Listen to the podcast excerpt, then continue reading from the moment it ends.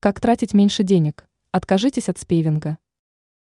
Некоторые специалисты в сфере финансов считают, что если вы покупаете товары со скидкой, то это еще не свидетельствует об экономии. В копилку отрицательных привычек можно добавить импульсивные покупки, задержки оплаты счетов и так далее. Но одно из самых опасных действий – это приобретение товаров под влиянием эмоций. Есть и другие привычки, которые на первый взгляд кажутся безобидными. Давайте поговорим на тему спейвинга. Что такое спейвинг? Этот термин описывает процесс траты денег ради экономии, например, когда мы покупаем товары на распродаже.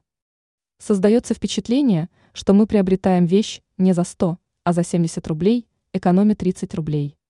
Но на самом деле в кошельке просто стало на 70 рублей меньше. Важно правильно отслеживать свои эмоции, отделяя необходимые покупки от импульсивных. Если вы не может пройти мимо распродажи, пришло время подумать о своих финансовых привычках. Ранее мы писали о том, где выгоднее хранить деньги.